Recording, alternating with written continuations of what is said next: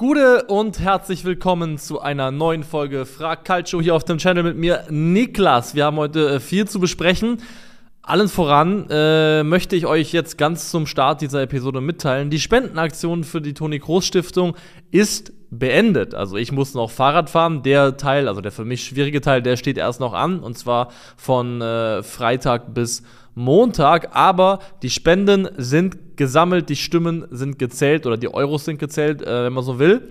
Und wir sind rausgekommen bei einem Endspendenbetrag von insgesamt 25.000 Euro 600 also anders, 25.695 Euro, so sagt man Zahlen richtig. Und ich muss ganz ehrlich sagen, also erstmal vielen, vielen Dank an jeden. Und damit meine ich wirklich jeden und jede Einzelne, die egal in welcher Größenordnung hier gespendet hat. Es gab Spenden verschiedenster Beträge und es ist der absolute Wahnsinn gewesen. Als ich das Spendenziel auswählen sollte, auf der Seite habe ich 10.000 Euro gewählt und war mir nicht ganz sicher, ob ich damit nicht ein bisschen hochgreife. Und ihr habt die Erwartungen so dermaßen pulverisiert, dass es eigentlich kaum in Worte zu fassen ist. Und ich bin schon oft im Kontext von dem, was wir hier machen mit Culture Berlin, sehr, sehr stolz gewesen. Aber ich bin jetzt gerade vor allem stolz darauf, dass wir so eine aktive, so eine engagierte und so spendenwillige Community haben, die da wirklich mitgezogen hat auf eine Art und Weise, die ich absolut fantastisch finde. Also vielen, vielen Dank dafür. Ihr seht einmal hier quasi analog zu einer Bundesliga-Tabelle die Spendentabelle der 18 Vereine, die am meisten gespendet haben. Ich kann jetzt nur gerade Fokus geben auf die obersten Plätze und äh, da hat sich ganz zum Ende noch ein bisschen was verschoben, auch mit Konsequenzen für mich, denn Werder Bremen, die ganz, ganz lange vorne mit dabei waren, phasenweise sogar Dritter, sind äh, durchgereicht worden, final auf den fünften Platz, werden deswegen nicht an meinem Körper Platz finden in Form eines Trikots. Äh, auf Platz 4 der wunderbare VfB Stuttgart, aktuell in der Bundesliga ja auch sehr, sehr gut unterwegs. Auf Platz 3 ganz, ganz spät nochmal zugeschlagen mit äh, vor allem zwei sehr, sehr großen Spenden. Die TSG aus Hoffenheim, der äh, selbsternannte Dorfverein, hat, muss man sagen, spendentechnisch äh, massiv abgeliefert und äh, wird deswegen zweimal auf der Tour einen Platz auf meinem Rücken finden. Auf dem zweiten Platz der FC Bayern München, der ganz spät nochmal zeitweise am Schalke 04 vorbeigezogen ist. Ähm, aber die Schalke haben gesagt, 2001 machen wir nicht nochmal und haben nochmal sich ordentlich berappelt und ganz knapp am Ende die Nase vorne gehabt. Das heißt, das Schalke-Trikot werde ich während dieser Tour insgesamt viermal tragen. Also wirklich, vielen, vielen Dank an euch alle. Das ist eine Riesennummer für uns und ich freue mich mega, dass wir so eine coole Summe, so einen großen Betrag gesammelt haben für die Toni Kroos Stiftung. Ähm, damit ihr jetzt auch immer gehört habt, wir verlosen unter allen, die gespendet haben, drei Merch-Pakete und ein Original Deutschland-Trikot unterschrieben von Toni Kroos. Also wirklich vielen, vielen Dank nochmal an euch alle. Und jetzt starten wir rein mit euren Fragen. Und die waren wieder mal sehr, sehr gut. Die erste kommt von Dorian Ammer 2153. Hi Niklas, um im Kontext eures Beitrags zu bleiben, falls die Leute den Community-Post nicht gesehen haben, habe ich gese nicht gesehen haben, langsam, habe ich geschrieben, ähm, äh, Wolfsburg and Back Again, A Hobbit's Tale bei Niklas Levinson, da ich ja am äh, vergangenen Wochenende in Wolfsburg war. Und ähm, daran angelehnt fragt Dorian Ammer 2153, stell doch bitte deine neuen Gefährten aus Fußballern zusammen. Bin gespannt, wie viele wir schon bei der ersten Frage hier verlieren, zwecks äh, Nerdigkeit.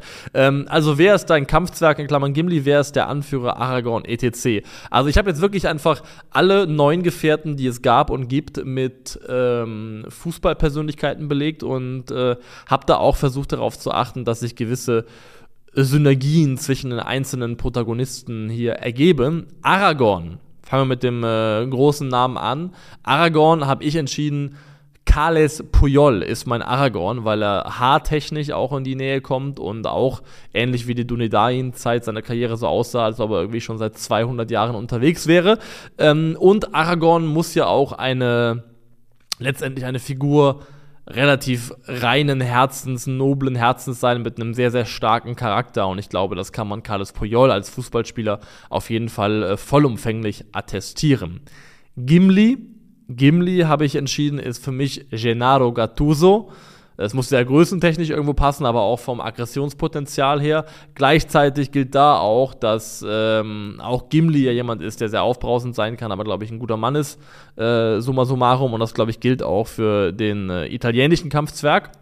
Habe ich schon überlegt, ob ich das so quasi dann so mache, dass Spanier quasi Menschengeschlecht sind. Äh, äh, Italiener sind die Zwerge, wobei ich habe Legolas belegt mit David Beckham, nicht irgendeinem David Beckham, sondern David Beckham, als er die, ähm, glaube ich, teilweise bei Real langen blonden Haare hatte, weil er dann auch wirklich am ehesten äh, in die Elbenoptik gepasst hat, minus die Tätowierung. Man muss jetzt allgemein sagen, dass die Briten als Gesamtbevölkerung sich nicht so wahnsinnig gut eignen, um die Elben zu repräsentieren. Ähm, aber sei es mal dahingestellt, David Beckham aufgrund äh, seiner makellosen Optik äh, Zeit seines Lebens und auch muss man auch sagen, Legolas ja ein begnadeter äh, Fernschütze mit Pfeil und Bogen und auch David Beckham ist ja als äh, Distanzschütze berühmt, äh, berüchtigt gewesen. Äh, Gandalf, Gandalf, der, der Graue, später der Weiße. Äh, Marcelo Bielsa. Marcelo Bielsa ist ja auch eine, eine, Magier des Fußballs, muss man sagen. Also die Figur muss ja schon ein bisschen älter sein, der Trainer oder die Person. Und auch Marcelo Bielsa ist jemand, der oft in Rätseln spricht und schwierig zu verstehen ist, aber letztendlich sehr, sehr weise und bei Bielsa, genau wie bei Gandalf, auch sehr, sehr guten Herzens. Marcelo Bielsa ist, glaube ich, ein absolut fantastischer, exzentrischer, aber liebenswerter Mensch und hat das auch in der Art und Weise, wie er aufgetreten ist und sich verhält, mehrfach schon unter Beweis gestellt. Und ich finde, Marcelo Bielsa wäre ein sehr, sehr würdiger Gandalf. Ähm, Boromir. Boromir, einer meiner Lieblingsfiguren aus Herr der Ringe, ist eine tragische Figur, aber ich äh, mag und mochte ihn sehr, sehr gerne. Und ähm, da habe ich zum ersten Mal so richtig auf Synergie geachtet, denn Boromir ist bei mir Sergio Ramos weil dann äh, gibt sich dann eine schöne Dynamik zwischen äh, Puyol und Ramos, zwei große Figuren des spanischen Fußballs, der eine Barcelona, der andere Real Madrid.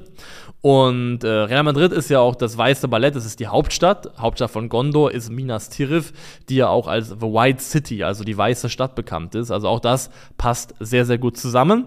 Äh, und jetzt kommen die Hobbits. Die Hobbits. Ich habe erst überlegt, Frodo und Sam einfach zu sagen, André Breitenreiter und Horst Held, so Vintage-Schalke-mäßig. Ähm, habe gesagt, Frodo Frodo ist für mich Mario Götze. Frodo ist ja auch eine Figur, die letzten Endes etwas unvorstellbar Wichtiges und Großes vollbringt, siehe Siegtreffer 2014, aber irgendwie auch darunter so ein bisschen Zeit ähm, des Lebens, Zeit der Karriere leidet und gelitten hat und für immer in diesem Spannungsfeld, also Mario Götze in diesem Spannungsfeld zwischen der Junge, der ihn gemacht hat 2014 und trotzdem diese auch teilweise wahrscheinlich viel zu hohen Erwartungen nie so ganz erfüllen konnte. Und deswegen finde ich, Götze und äh, Frodo ist ein guter Fit. Und wenn man dann passende Hobbit-Kompagnons braucht, habe ich gesagt, Samwise Gamgee ist André Schürle, weil der, ohne den hätte es 2014 nicht gegeben. Der hat das Tor vorbereitet und ohne Sam schmeißt äh, Frodo am Ende auch nicht den Ring in den Vulkan rein. Macht er ja eh nicht, ist ja Gollum, der damit hilft. Ähm, und äh, auch André Schürle springt mittlerweile in fragwürdiger Bekleidung auf irgendwelchen Bergen rum. Also von daher passt das auch ganz gut zu Samwise und den Hobbits im Allgemeinen. Äh, Meriadoc äh, Brandywine, äh, Mary, äh, Marco Reus, auch ein wichtiger Kollege, ähm, der sich irgendwie auch verletzt und dann mit zum mitkämpfen möchte, aber eigentlich nicht darf. Das passt ja auch ganz gut zu Marco Reus Karriere. Und Pippin, äh, Kevin Großkreuz, auch der war 2014 mit dabei. Auch der ähm, weiß man nicht so ganz, was der für eine Rolle gespielt hat. Äh, Pippin hat ja auch hier und da ein bisschen missgebaut, war aber am Ende trotzdem eigentlich ein guter Junge. Ähm, ja, das sind sie. Meine neun, neun Gefährten des Fußballs, die ich auf die Reise schicken würde, um den äh, Ring nach Mordor zu bringen. Jetzt mal eine äh, richtige Fußballfrage. Stefan E Grüß dich, Niklas. Äh, Joao, nee, stimmt nicht, der ist Portugiese. Joao. Joao Felix äh, befindet sich momentan in einer herausragenden Form. Wettbewerbsübergreifend steht der erst 23-Jährige. Portugiese bei drei Toren und zwei Vorlagen nach vier Spielen. Seit seinem 127 Millionen Euro Wechsel zu Atletico im Jahr 2019 schien er oft nicht mehr an die Leistungen anzuknüpfen, die er zuvor bei Benfica gezeigt hatte. Sein Aufenthalt bei Chelsea hinterließ ebenfalls keinen bleibenden Eindruck, weshalb ihn viele schon abgeschrieben hatten. Daher lautet meine Frage, Glaubst du, dass Felix, Felice endlich sein volles Potenzial entfalten wird oder wird er erneut in ein Formtief geraten? Liebe Grüße aus äh, Vienna. Also Joao Felice ist seit jeher einer meiner ähm, Lieblingsspieler, jemand, für den ich auf jeden Fall eine große Schwäche habe, den ich eigentlich immer gerne spielen sehe und von dem ich mir auch irgendwie auch erhoffe und wünsche, dass er eben noch die Karriere hat, die ihm mal vorausgesagt wurde. Ich glaube, wir sind uns alle einig und ich glaube, der Spieler würde das mittlerweile vielleicht auch sagen.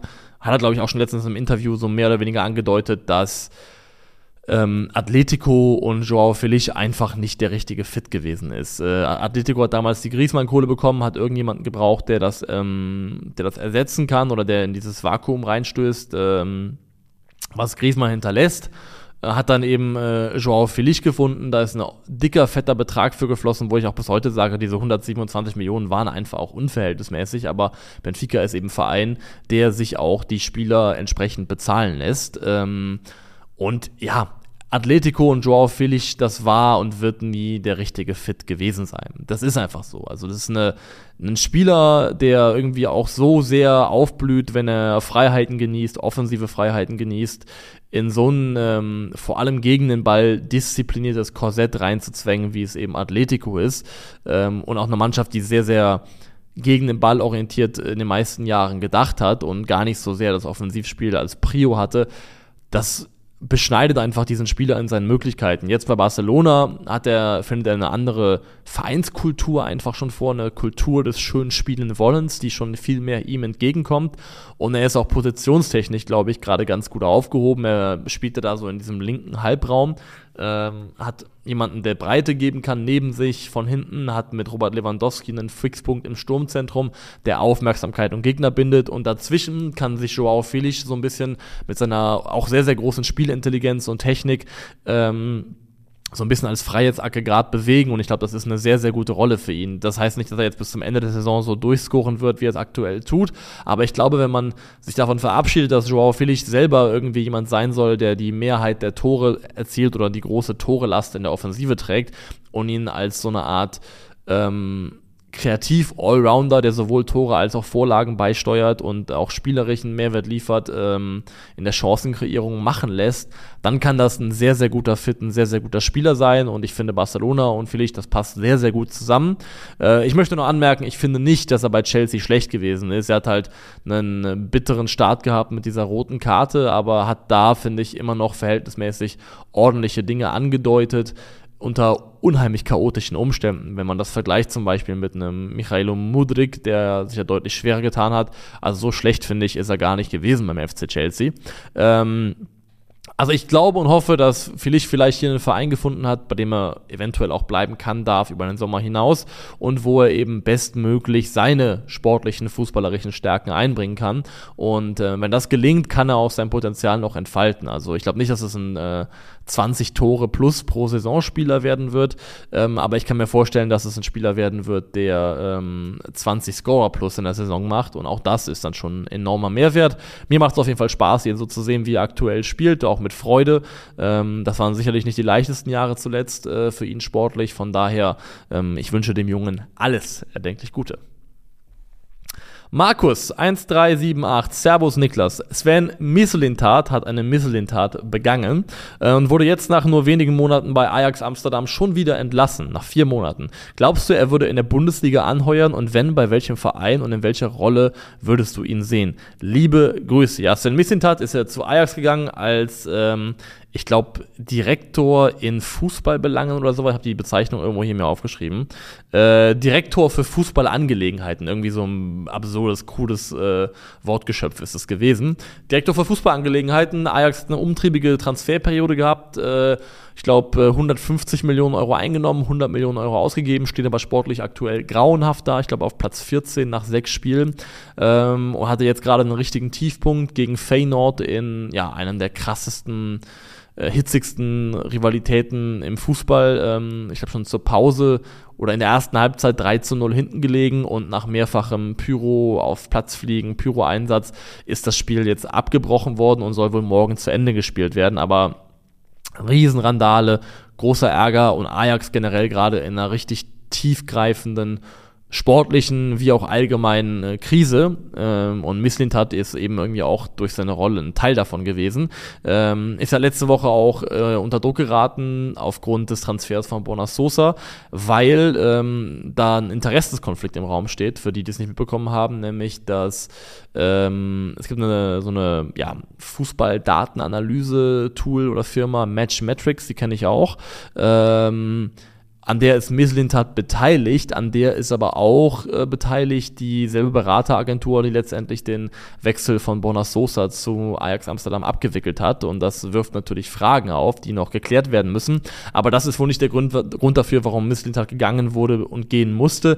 Der Verein hat selber gesagt, ähm, Es hat die volle Unterstützung im Verein gefehlt. Verschiedene Versuche, eine breitere Basis herzustellen, haben nicht zu dem gewünschten Effekt geführt und das führt zu Unruhe in und um den Club herum, kommt auch durch die enttäuschenden Leistungen. Und ich muss sagen, ich finde es echt krass, dass Sven Mislintat, der ja in Deutschland als unbestritten einer der ähm, größten Fußballfachmänner gilt, würde ich sagen, was die reine, ja, sportlich inhaltliche Qualität angeht, dass der bei seinen Auslandsstationen dann doch relativ krass auf die Nase gefallen ist. Ajax ist jetzt nach vier Minuten, vier Minuten, vier Monaten Geschichte, aber im Kontext der ja, vielleicht angedachten Dauer sind es gefühlt nur vier Minuten.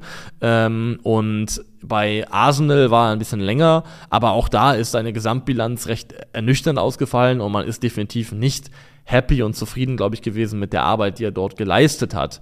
Ähm, VfB Stuttgart war seine letzte Station in Deutschland. Die haben ihn dort sehr, sehr gemocht. Äh, ich habe mir ja auch diesen ähm, mehrstündigen, fünf-, sechsstündigen äh, VfB-Podcast sehr, sehr gut angehört mit, mit Sven Missintat. Und er ist ein Menschenfänger, also wenn man ihm zuhört, wenn man dem Mann zuhört, ähm, hat unheimliche Gabe, kommunikativ Leute an seinen Gedanken teilhaben zu lassen und Leute mitzunehmen. Und das macht ihn, glaube ich, auch zu einer rhetorisch starken Figur und spielt auch, glaube ich, in seine gute Reputation wahrscheinlich mit rein.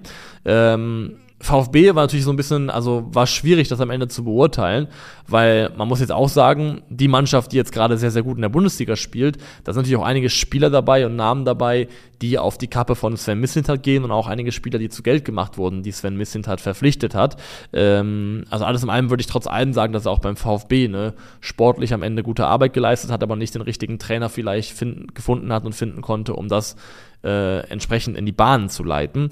Jetzt ist die Frage, wo könnte der anheuern? Also ich kann, mir schon vorstellen, dass äh, Misslintat nochmal in Deutschland arbeitet, aber ich finde es aktuell schwierig, dann einen Verein zu finden, wo es reinpassen würde, weil er ist eine große Persönlichkeit und dementsprechend musst du halt auch das, den Platz haben und die, das Machtvakuum innerhalb deines Clubs haben, ähm, um da entsprechenden Raum zu finden für Sven Mislintat und den sehe ich aktuell zumindest nicht bei Vereinen, die für ihn auch von der sportlichen Größe her in Frage kommen würden. Der FC Bayern hat einen neuen Sportdirektor mit Christoph Freund.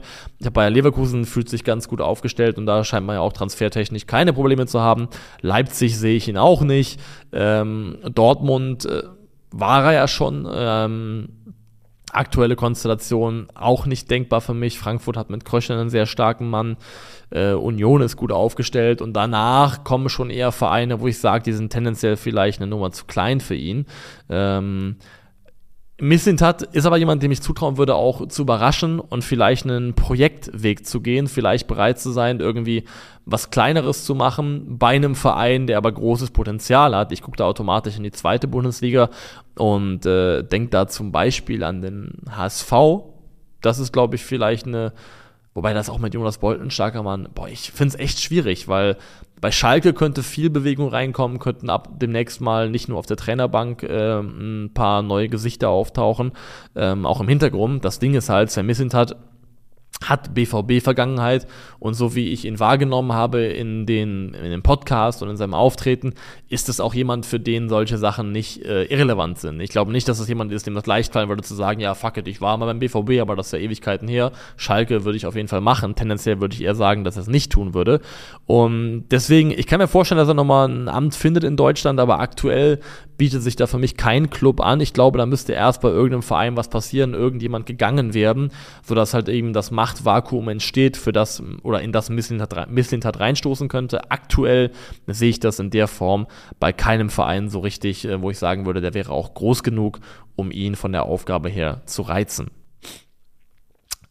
Äh, nächste Frage. Hendrik Stab, äh, 3762. Gute Niklas, nach dem über weite Teile doch recht überzeugenden Sieg gegen Rostock wäre meine Frage an dich, ob du dem FCK in dieser Saison realistische Aufstiegschancen zutraust. Grüße aus Hessen.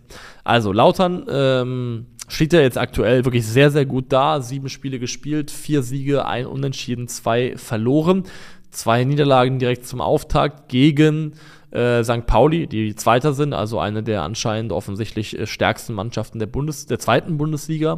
Und gegen Schalke auf Schalke, wo man sich mehr oder weniger selbst geschlagen hat mit, äh, mit zwei roten Karten. Ähm, und danach, muss man sagen, ist der FCK wirklich richtig gut ins Rollen gekommen Ähm, das Unentschieden war auswärts beim KSC, also im Derby und auch damit kann ich ganz gut leben.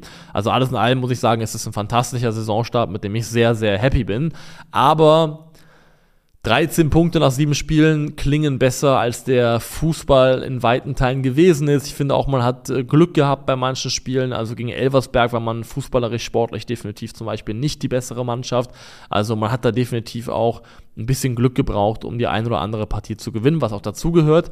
Ähm, mein Gefühl ist aber, dass der Fußball, den der FCK aktuell spielt unter Dirk Schuster, dass der nicht äh, nachhaltig genug ist, um wirklich bis zum Ende in der Spitzengruppe dabei zu sein. Da gibt es andere Mannschaften, die sehe ich einfach ein Stück weiter. Ich sehe Pauli von der Anlage viel, viel weiter. Der HSV ist, glaube ich, einfach kadertechnisch, auch obwohl die jetzt zwei verloren haben, zu gut besetzt. Ähm, Hannover sitzt uns im Nacken, die ganz gut reingekommen sind, letztendlich dann doch hinten raus. Äh, Hertha ist gerade auf dem Weg nach vorne, arbeitet sich von hinten nach vorne hoch und gewinnt gerade wieder Spiele. Also mir fehlt die Fantasie dafür, dass das, was der FCK bisher geleistet hat, reichen kann, um bis zum Ende um die Aufstiegsplätze mitzuspielen. Ähm, was ich sagen muss, ich, für mich ist auch der gute Start. Mh, Zeugnis davon, wie gute Arbeit vor allem Thomas Hengen in der Kadergestaltung gearbeitet hat. Denn ich glaube, davon profitiert der FCK auf jeden Fall, dass die Mannschaft einfach an sich besser geworden ist, sichtbar besser geworden ist auf verschiedenen Positionen und davon das Gesamtgefüge profitiert. Also Elvedi war eine sehr, sehr gute Verpflichtung, die sich zum Beispiel auch mit, äh, mit äh, Tomjak, mit Kraus sehr, sehr gut ergänzt hätten in der Innenverteidigung. Ähm, Tobias Raschel fürs Mittel Mittelfeld zu holen, ist ein super Transfer gewesen, hat ja jetzt auch gegen Rostock getroffen. Auch der wertet die Mannschaft qualitativ nochmal richtig gut auf. Man hat einen ähm, zweiten Sechser geholt von St. Pauli. Du hast äh, natürlich äh, Ragnar Ache geholt. Das ist, glaube ich, so aktuell der Transfer, der alles überstrahlt. Und man sieht ja jetzt gerade äh, Terence Boyd, der letztes Jahr quasi Lebensversicherung war und gefühlt, wenn Boyd nicht funktioniert, hat er beim FCK auch wenig funktioniert. Der hat bisher noch eine relativ bescheidene Rolle gespielt. Also vieles lastet da gerade auf den Schultern von Ragnar Ache. Aber auch der wird das Scoring-Output, was er aktuell liefert, nicht über 34 Spieltage halten können. Deswegen, für mich lässt sich das gerade so an, als ob der FCK zum zweiten Mal in Folge im zweiten Jahr Zweitliga nach dem Wiederaufstieg eine Saison spielen könnte, in der man zumindest mit dem unteren Tabellendrittel wenig bis gar nichts zu tun hat. Und wenn es das am Ende werden sollte, bin ich persönlich schon sehr, sehr glücklich. Alles andere ist Bonus. Ich wehre mich nicht dagegen, wenn wir oben mitspielen bis zum Schluss, aber persönlich damit rechnen tue ich aufgrund der anderen Mannschaften und aufgrund der Tatsache, dass ich das fußballerische Fundament noch als ein bisschen wackelig empfinde, eigentlich nicht. Super King Jona. Sorry, dass meine Nase gerade so ein bisschen äh, Alarm macht, aber es ist doch noch sau früh morgens hier. Ähm, und ich habe immer so, ich habe glaube ich so eine Hausstauballergie, die ich leugne mir einzugestehen, weil ich morgens tendenziell immer ein bisschen die Nase zu habe. Äh, Super King Jona. Bei welchem Verein werden die folgenden Spieler nächstes Jahr spielen? Was meinst du und wie hoch wären die Ablöse? Also es gibt eine Reihe, Reihe von Spielern, wo ich jetzt die Aufgabe habe zu spekulieren, wo die denn in der kommenden Saison spielen könnten. Äh, Name Nummer eins ähm, Victor Boniface. Bayer Leverkusen verpflichtet worden, gerade für 20,5 Millionen Euro. Lothar Matthäus sagt äh, Note 5 an die anderen 17 Bundesligisten, die da nicht zugeschlagen haben bei diesem Spieler. Äh, ja, also wirklich, schämt euch Darmstadt, äh, Heidenheim, 1. FC Köln. Äh, schämt euch alle dafür, dass ihr nicht in der Lage wart, äh, einen Stürmer zu holen für 20 Millionen Euro. Da hätte eure Scouting-Abteilung wirklich bessere Arbeit leisten müssen. Aber darum soll es nicht gehen. Ich glaube, Victor Boniface wird auch nächste Saison noch in Leverkusen spielen. Bayer Leverkusen hat sich bei verschiedenen Spielern, ob es Moussa Diaby ist, Frimpong, der ja auch immer noch da ist, mehrfach schon gezeigt, dass sie bei Leuten, wo man denken würde, ach, die sind bestimmt weg, sie doch länger zu halten können, als man eigentlich erwartet hätte. Und wenn diese Mannschaft ähm, sich für die Champions League qualifiziert, wo es aktuell stark nach aussieht, ähm, hat Bayern noch ein weiteres Argument für Boniface, dass er noch ein Jahr Leverkusen spielen kann, noch ein Jahr dort Champions League spielen kann und sich da nochmal empfehlen kann. Und deswegen gehe ich davon aus, dass er, äh, wenn er jetzt nicht gerade äh, die Stratosphäre durchbricht und plötzlich doch am Ende über 30 Tore macht in der Bundesliga, äh, noch ein Jahr danach bei Leverkusen spielen sollte. Äh, Zero Girassi, der Mann vom VfB Stuttgart, ähm, der vielleicht im Januar schon wechseln könnte, aber vielleicht auch erst im Sommer. Ich finde es schwierig zu sagen, wohin.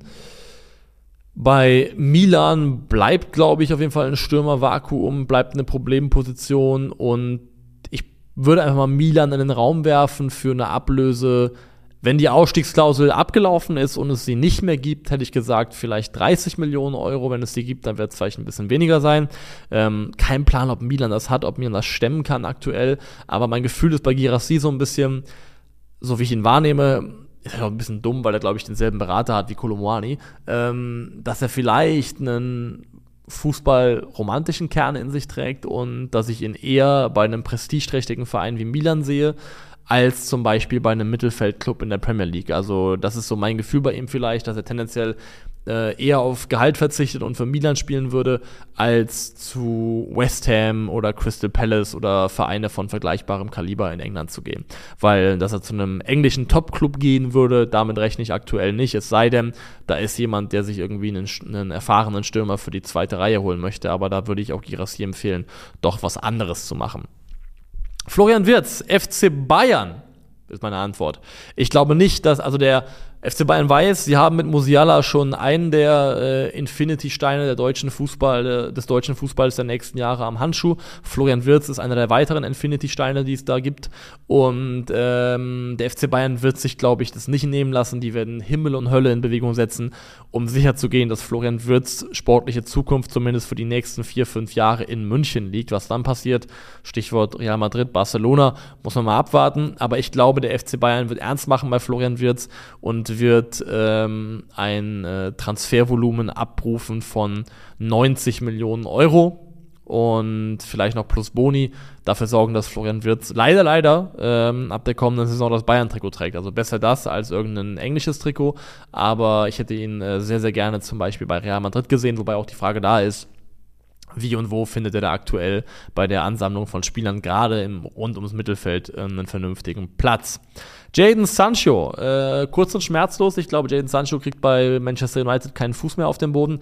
Wird im Winter an Borussia Dortmund verliehen mit einer Kaufoption in Höhe von 40 Millionen Euro. Der BVB wird die dann ziehen, weil Jaden Sancho eine starke Rückrunde spielen wird beim BVB und äh, wird damit zum Rekordtransfer von Borussia Dortmund gemacht. Joao Felix, der Mann, der eben schon hier Thema war, ich glaube, der wird das beste Jahr seiner Karriere seit seinem Wechsel spielen äh, für Barcelona und die werden und großes Interesse haben, ihn zu behalten. Er wird großes Interesse haben, da zu bleiben. Atletico hat er noch Vertrag bis, glaube ich, absurderweise 2029 sogar. Aber ich glaube, da könnte sowas gehen wie vielleicht 60 Millionen Euro Sockelablöse plus 20 Millionen Boni, dass man am Ende über vielleicht einen Zeitraum von zwei Jahren bei 80 Mille rauskommt. Ähm, aber auch da ist die Frage, wie, wie sieht Barcelonas Finanzlage aus? Wie können die überhaupt Transfers tätigen? Was können die machen? Aber ich glaube, sie werden alles versuchen, um ihn zu halten. Ähm, das gilt vielleicht auch für Joao Cancelo, der auch bei Barcelona spielt. Und ich glaube einfach, Barcelona Barcelona ist ein gutes Pflaster für solche Spieler. Ich glaube, die fühlen sich da wohl. Das ist, glaube ich, eine Stadt mit äh, schönem Wetter, guter Lebensqualität, ähm, offensiv ausgerichteter Fußball, große Tradition. Auch Cancelo kann ich mir vorstellen, dass er da hinwechselt. Äh, Manchester City verlangt wohl auch gar nicht so wahnsinnig viel. Deswegen glaube ich, aufgrund seines fortgeschritteneren Alters, er ist jetzt nicht alt, aber trotzdem, dass er vielleicht für so 20 bis 25 Millionen Euro im kommenden Sommer zu haben sein könnte. Besten Gruß aus der Stadt an Rhein und Mosel, äh, blau und äh, schwarz, äh, könnte Saarbrücken sein, aber das liegt nicht an Rhein und Mosel. Deswegen ist es wahrscheinlich äh, Trier. Herzlichen Glückwunsch äh, zur aktuell äh, starken Saisonleistung und ja, Grüße an den Trainer, Thomas Glasen, der mich nicht, nicht kennt, aber ich kenne jemanden, äh, der, glaube ich, mitverantwortlich ist dafür, dass er jetzt gerade da ist, wo er ist. Also liebe Grüße gehen da raus. Ähm, Steven Rettich kommt mit der nächsten Frage um die Ecke, der, der Rettich himself. Äh, moin Niklas, die Frage kommt übrigens von unserem Discord, wo ihr auch Fragen einreichen könnt, äh, mit welcher einer höheren Wahrscheinlichkeit äh, hier reinzukommen. Äh, wenn ihr zum Beispiel Subscriber bei uns äh, auf Twitch seid oder Supporter bei Patreon, was auch immer. PSG hat sich diese Saison bekanntermaßen noch nicht so ganz gefunden. Dementsprechend könnte sich dieses Jahr mal wieder eine andere Mannschaft zum Meister in Frankreich krönen. Ein Dark Horse auf den Titel ist dabei für mich Nizza. Der Fußball, den sie spielen, ist höchst attraktiv und modern. Zudem ist der Kader gespickt mit spannenden Spielern wie Todibo, Tyram oder Teremoffi. Damit hast du eigentlich auch schon die Achse von hinten nach vorne benannt. An talentierten, sehr, sehr vielversprechenden Spielern. Ähm, wie schätzt du Nizza und dessen Meisterschaftschancen in dieser Saison ein? Liebe Grüße aus It's a Ho. Ähm, Ja, Nizza ist eine super spannende Mannschaft, die ich hier auch, glaube ich, genannt habe als Überraschungsteams Frankreich mal in einem Stream für eine internationale Prognose, die wir gemacht haben, äh, bezüglich Italien, Spanien und Frankreich, England auch. Und weil es nach dem ersten Spieltag so aussah, als ob wir ein paar dumme Sachen gesagt hätten, hat irgendjemand anderes, der gerade nicht jetzt zugegen ist, gesagt, nein, nein, nein, nein, die machen wir nicht. Ähm, und da waren so viele mittlerweile gut gealterte Texte dabei, die in zehn, zehn Spieltage später auch schon wieder scheiße sein könnten, dass ich mich ein bisschen ärgere, aber ist egal. Ähm, Lirum Larum, Nizza. Äh, Nizza hat vielversprechende Spieler, du hast sie schon genannt. Todibo, Tyram, Teremoffi, eine Achse von großen Talenten. Todibo war auch großes Thema bei United schon im Sommer. Äh, Kefren Tyram wurde in vielen verschiedenen Vereinen gehandelt, ist letztendlich erstmal geblieben. Teremoffi kommt, glaube ich, von Lorient äh, meine ich, äh, zu äh, Nizza für, glaube ich, so 22 Millionen Euro. Hat auch sehr, sehr stark in der Vorsaison gespielt und spielt auch diese Saison stark. Hat unter anderem einen Doppelpack gemacht beim 3 zu 2 Sieg gegen PSG. Äh, Dante spielt immer noch da überragend finde ich, dass das Dante einfach immer noch auf dem Level Fußball spielt. Ähm, aber ja, der eigentliche Star von Nizza ist in meinen Augen der Trainer. Und der Trainer ist Francesco Farioli, 34 Jahre alt, ist ein sehr, sehr junger Trainer, der als Cheftrainer zuletzt oder äh, seine ersten Gehversuche in der Türkei gemacht hat, zuletzt bei Antalyaspor war, bevor er eben jetzt bei Nizza angeheuert hat. Und es ist jemand, der schon in der letzten Saison so ein Darling gewesen ist. Ähm, von ähm, des, des Fußball-Taktik-Universums, so würde ich es mal äh, grob formulieren. Das liegt daran, dass er einen taktisch sehr, sehr innovativen, ballbesitzorientierten Fußball gespielt hat mit einer Mannschaft, die eigentlich über eingeschränkte Mittel verfügt. Francesco Farioli hat ähm, einen fußballerischen, ja, vielleicht geht es zu weit, aber so ein bisschen vielleicht schon einen fußballerischen Ziehvater, jemanden, dessen Einfluss auf ihn man definitiv nicht leugnen kann. Und das ist äh, einer der gehyptesten Trainer zurzeit äh, weltweit. Das ist Roberto, heißt Roberto? Äh, De Zerbi von Brighton, denn äh, Farioli hat 2017, glaube ich, einen Artikel geschrieben über das damals noch von äh, De Zerbi trainierte Benevento. Der hat De Zerbi wohl so gut gefallen, dass er Farioli in seinen Stab geholt hat und die haben dann sowohl in Benevento als auch, glaube ich, für zwei Jahre bei Sassuolo gemeinsam gearbeitet, ähm, bevor dann Farioli in die Türkei gegangen ist, um dann seinen eigenen Weg zu gehen. Ähm, aber man erkennt auf jeden Fall den Einfluss von De Zerbi äh, auf das Spiel von äh, Farioli und seiner Mannschaft. Die machen gerade, die, die machen, Nizza macht aktuell die Sachen gut, die ähm, eigentlich gerade on vogue sind, die äh, als modern gelten und die hip sind. Das fängt an mit äh, La Pausa, äh, wie es groß genannt wird, ähm, meint im Prinzip nichts anderes, als dass, wenn ihr Brighton-Spiele zum Beispiel schaut, dann ist ja mittlerweile kein Geheimnis mehr. Man sieht diesen Trademark-Move, dass die Innenverteidiger mit der Sohle auf dem Ball stehen und quasi darauf warten, dass sie unter Druck gesetzt werden, um dann eben von hinten rauszuspielen. Also den Druck einladen, den, das Pressing des Gegners ähm, locken und ähm, triggern, um dann eben äh, von hinten raus äh, zu überspielen. Und so äh, kreiert ja Brighton quasi für sich künstliche Umschaltmomente, indem sie den Gegner locken und dann ins, äh, ins Kombinieren kommen. Und dann fühlt sich das an wie ein Umschaltmoment, obwohl es das de facto eigentlich gar nicht ist. Ähm, Gibt es auch Mannschaften, die mittlerweile darauf reagiert haben. West Ham hat das zum Beispiel äh, unter David Moyes gegen Brighton sehr, sehr gut gelöst, hat sich darauf gar nicht äh, eingelassen eigentlich. Aber was, ähm, das macht Nizza eben auch. Was Nizza eben auch macht, sind Third-Man-Combinations, also Kombinationen über den dritten Mann und äh, flache Eröffnung vom Torwart hinten raus. Das ist jedenfalls der ganze Scheiß, der aktuell ziemlich on vogue ist und der eben sehr erfolgreich von äh, Nizza zurzeit gemacht wird. Tabellen Zweiter hinter Stade Brest, aktuell in der Ligue 1. Am Wochenende 1 zu 0 in Monaco gewonnen, auch gegen den Ball eine sehr, sehr gute Mannschaft, gegen PSG zum Beispiel.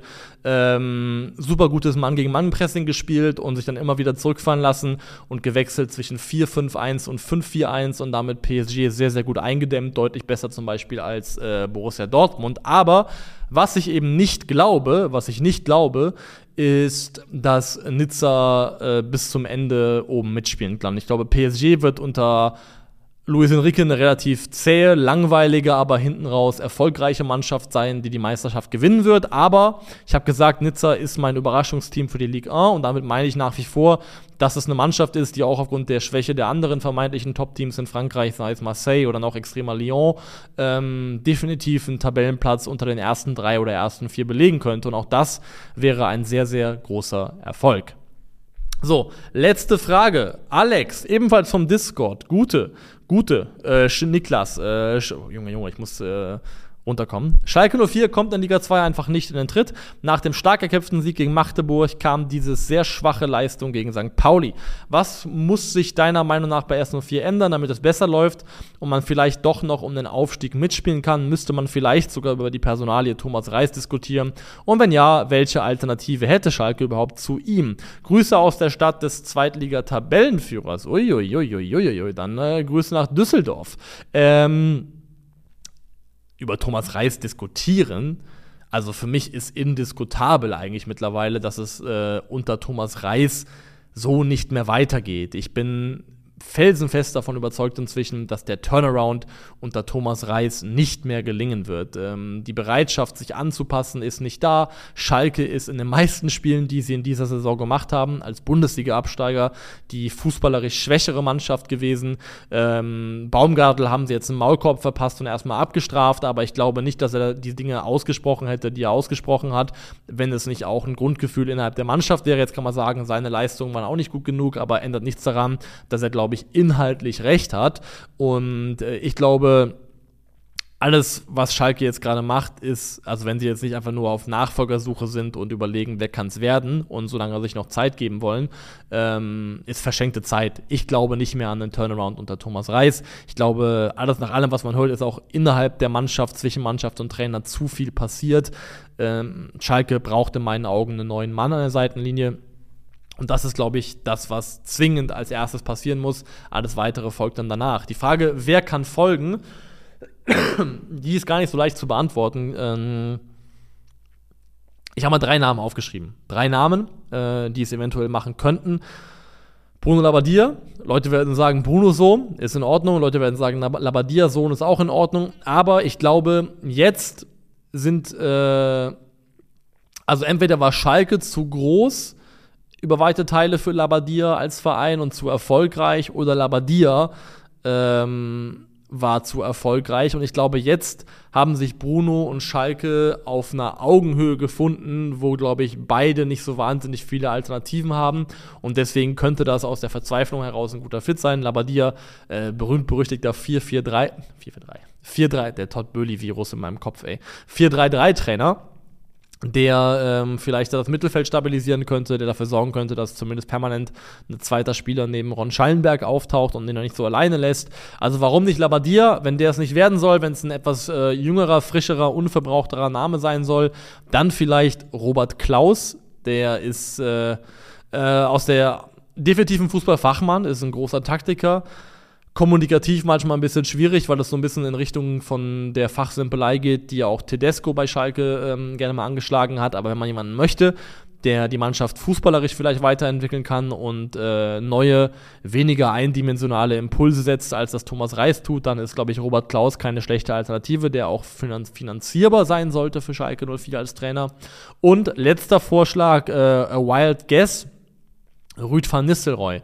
Der war zuletzt bei PSW ähm, hat da eigentlich ganz erfolgreich gearbeitet. Ich glaube auch den Pokal gewonnen oder sowas, aber ist dann am Ende doch gegangen worden. Und es lag wohl auch daran, dass da wohl Spannungen zwischen Team und Trainer waren. Aber an sich jemand, der als spannender Trainer, Trainertalent gilt noch und äh, der vielleicht gerade noch klein genug ist, um so, ein, so, eine Aufgabe wie Schalke zu machen, mit der Aussicht, dass sie ihn langfristig in die Bundesliga führen würde. Also warum nicht Rüd? Labadia, Klaus, Rüd, das wären meine drei Vorschläge, aber ich bleibe dabei. Schalke unter Thomas Reis, ich glaube nicht mehr daran, dass das funktionieren wird. Ähm, Schalke muss einen Turnaround schaffen und ich glaube nicht, dass der mit dem aktuellen Trainer in dem aktuellen Setup gelingen wird. Das fußballerische Fundament, dieses 1 gegen 1 Pressing, was da so dogmatisch durchgezogen wird, das wird einfach nicht funktionieren. Mannschaften haben das inzwischen durchschaut. Schalke wird auseinandergezogen, auseinandergespielt. Es gibt fußballerische Mannschaften der zweiten Liga, die stärker sind als Schalke 04 und deswegen je früher, desto besser. Von daher meine Empfehlung ist neuer Trainer und äh, dann hoffen aufs Beste. Das tue auch ich, wenn ich am Freitag aufs Fahrrad steige. Jetzt mache ich erstmal Schluss für heute. Das war Frag Calcio. Video gerne liken und abonnieren, falls es euch gefallen hat. Dann sehen wir uns die nächsten Tage wieder. Macht's gut, auf Wiedersehen. Ciao, ciao.